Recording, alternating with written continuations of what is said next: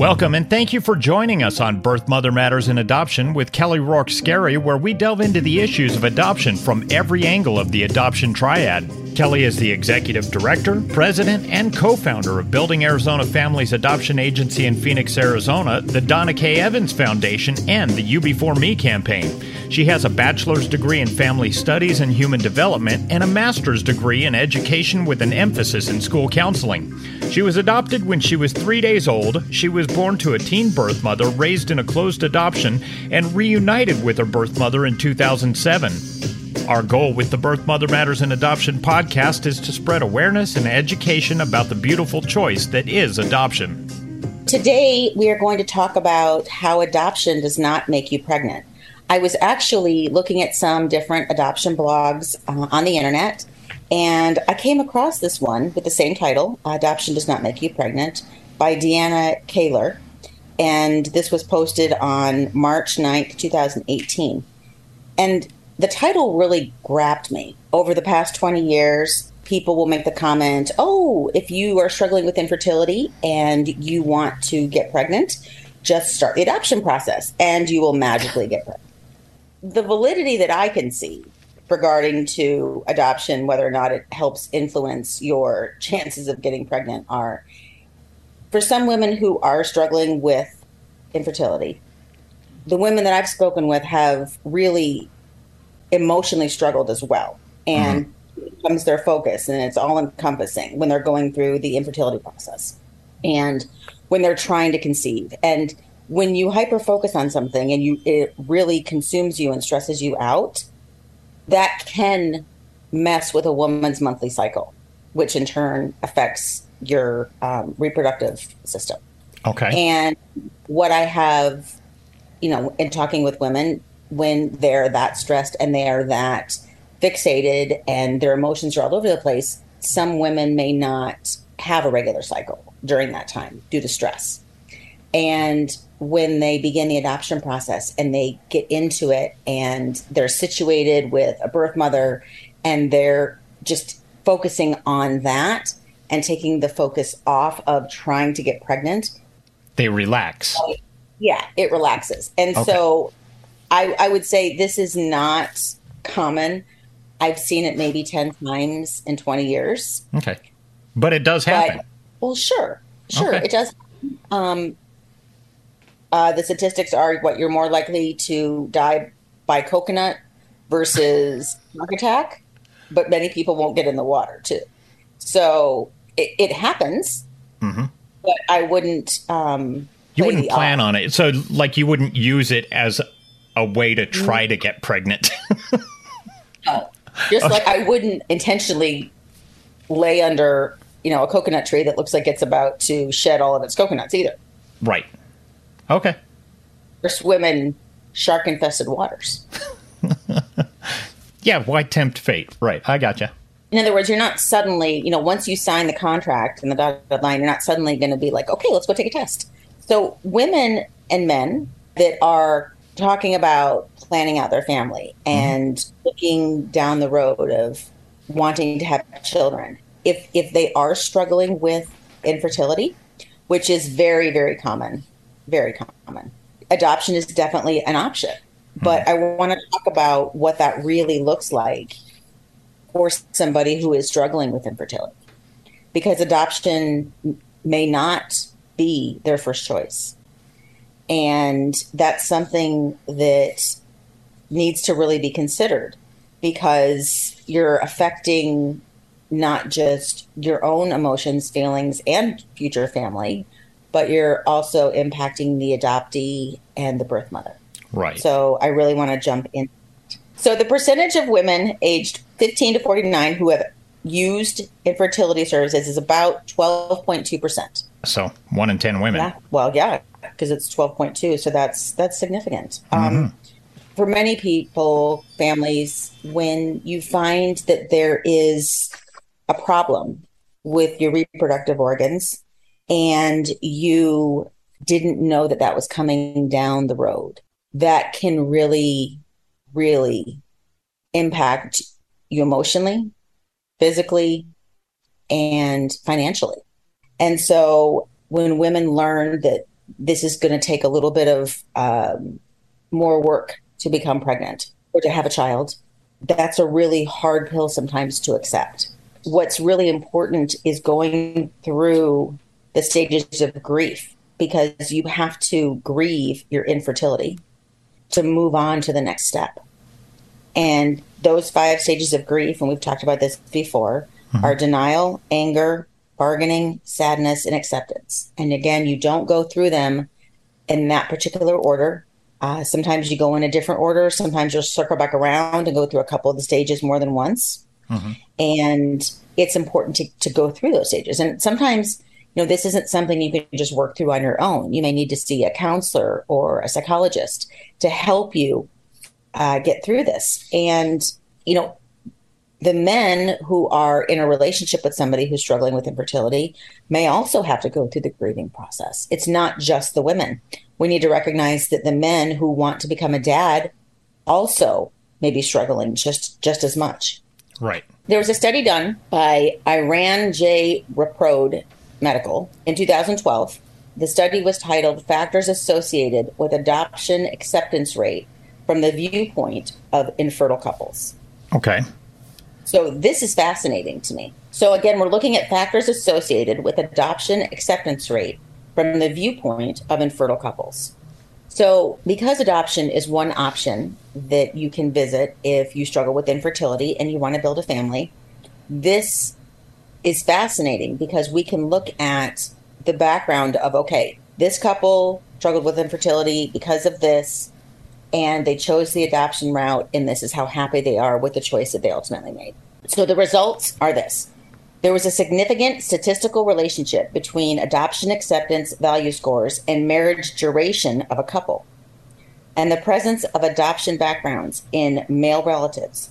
There is no statistically significant relationship between age, gender, education level, onus of infertility, and number of previous referrals for an infertility solution and presence of adoption backgrounds in female relatives. So let's find out what we learned from this. The conclusion of this was adoption as an alternative option to infertility treatment needs to be more considered as a medical, social, and cultural issue. So that's fascinating. So it's saying that in the male side, in the man side, there's more acceptance of adoption if there's been more adoptions in his family or in his circle. Correct. Okay. That made Correct. sense. Okay. And let's say the average age was 24 to 34 for women, and men was 28 to 38. The major cause of infertility in 69 couples, the male factor accounted for 34.5%, and in 58 couples, 28.8%, it was the female. So, in other words, when they're, when they're saying that 34% of it was the male was was responsible for the infertility, mm-hmm. and 28%, 0.8% was was due to the female. What's very interesting is in 25 couples, 12.5% were both the male and the female, neither one of them. Um, in 48 couples, which is which represents 24.3%, there was they couldn't find a reason as to why they couldn't have children. Hmm. So, so again, could be psychological or, or mental. They have some kind of thing. Got correct. it. Yep. Uh, so I think that it, that was really, really interesting because, again, we're breaking down. Okay, so this is where the statistic that we talked about in the beginning mm-hmm. that, um, you know, if you relax and take your mind off of trying to become pregnant and focus it on something else, will you then even out your cycle and calm your reproductive organs down? And does it then happen on its own? So that's right. that's what i found was was really interesting. You kind of eliminate that performance anxiety type thing. Exactly. Yeah. one thing that you also need to consider is if you are infertile or you're struggling with fertility issues and you really are looking at adoption as a viable option again you want to fully grieve the fertility issues you want to fully fully with that because when you embark on an adoption journey, you want to make sure that you're present, that you're in the moment, and you're not standing at the door of an adoption, you know, with a uh, U-Haul in the driveway of all your baggage and worries and fears. with you. Right. You're you're cheating yourself out of the entire experience, which you should be going through, which we've talked about Just, before, is like a roller coaster. You want to experience it. Right. And, and again, by not being present and not fully experiencing it, you're doing a disservice to the birth mother who's also in this journey mm-hmm. and the adoptive child, depending on how, how it works out.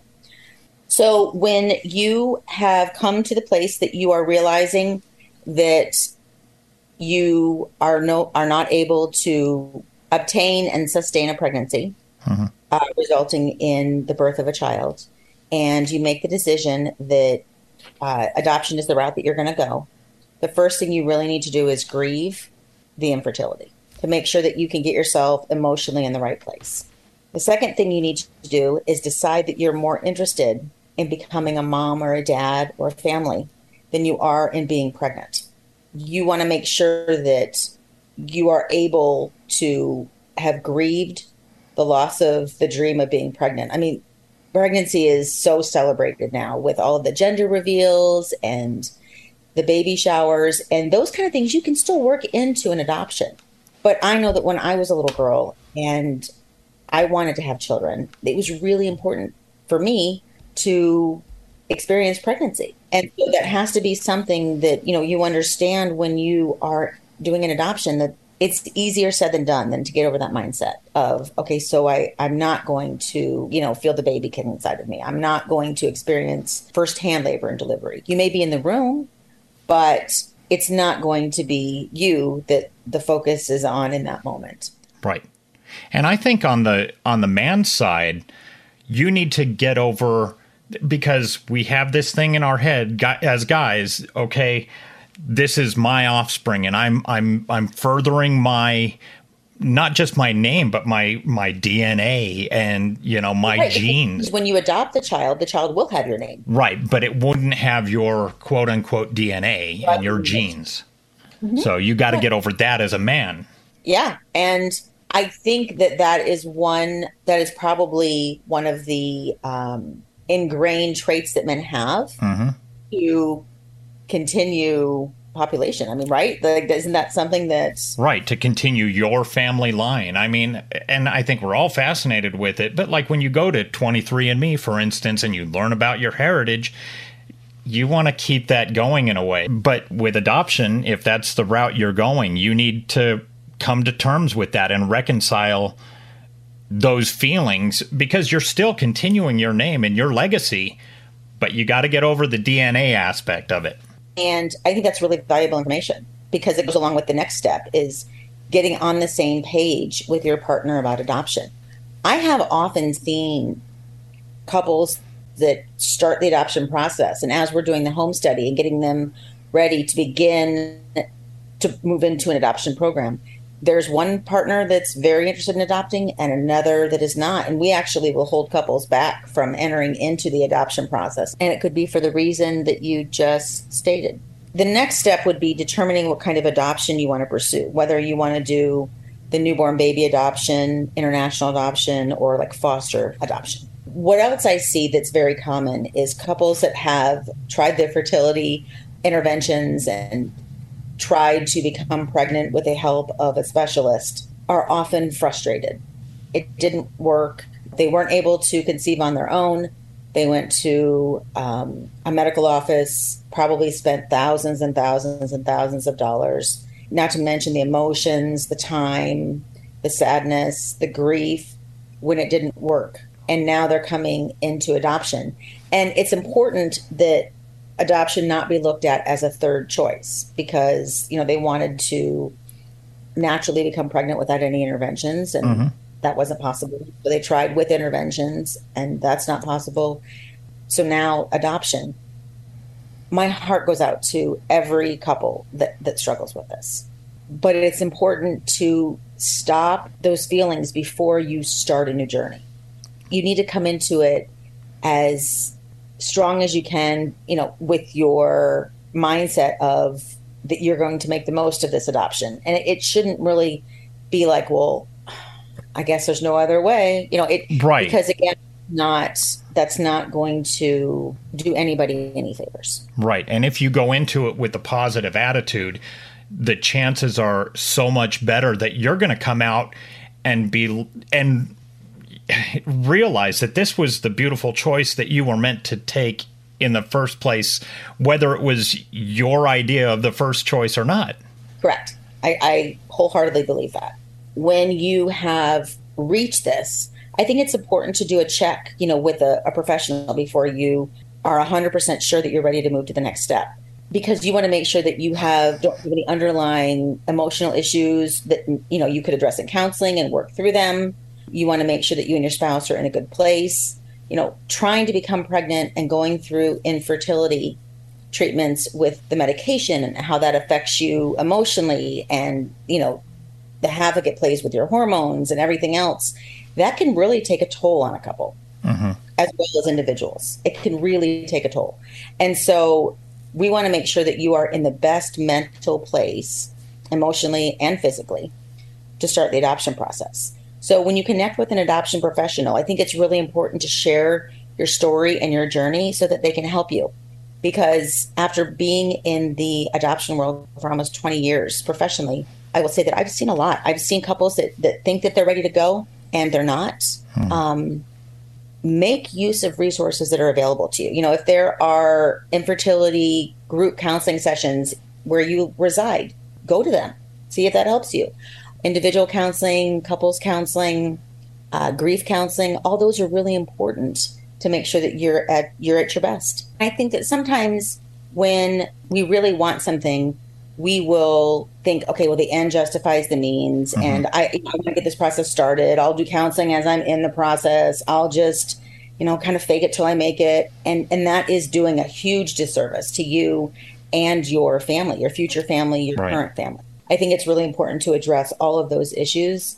And again, my heart really goes out to people who have to kind of make a, a different turn down their journey to become parents because that can be very difficult. But adoption is a, a beautiful choice for both the birth mother and the adoptive family. We have a pregnancy crisis hotline available 24 7 by phone or text at 623 695 4112, or you can reach us on our toll free number 1 800 340 9665. We can make an immediate appointment with you to get you to a safe place, provide food and clothing, and help you get started on creating an Arizona adoption plan, or just give you more information. Check out our blogs on our website at azpregnancyhelp.com and follow us on Facebook, Instagram, and Twitter by looking for AZ Adopt Podcast. If you enjoy this podcast, make sure to rate and review us on whatever platform you use to listen to us and tell your friends about us. Birth Mother Matters in Adoption was written and produced by Kelly Rourke Scarry and edited by me. Thanks go out to Grapes for letting us use their song I Don't Know as our theme song. Join us next time on Birth Mother Matters in Adoption. For Kelly Rourke Scarry, I'm Ron Rains, and we'll see you then.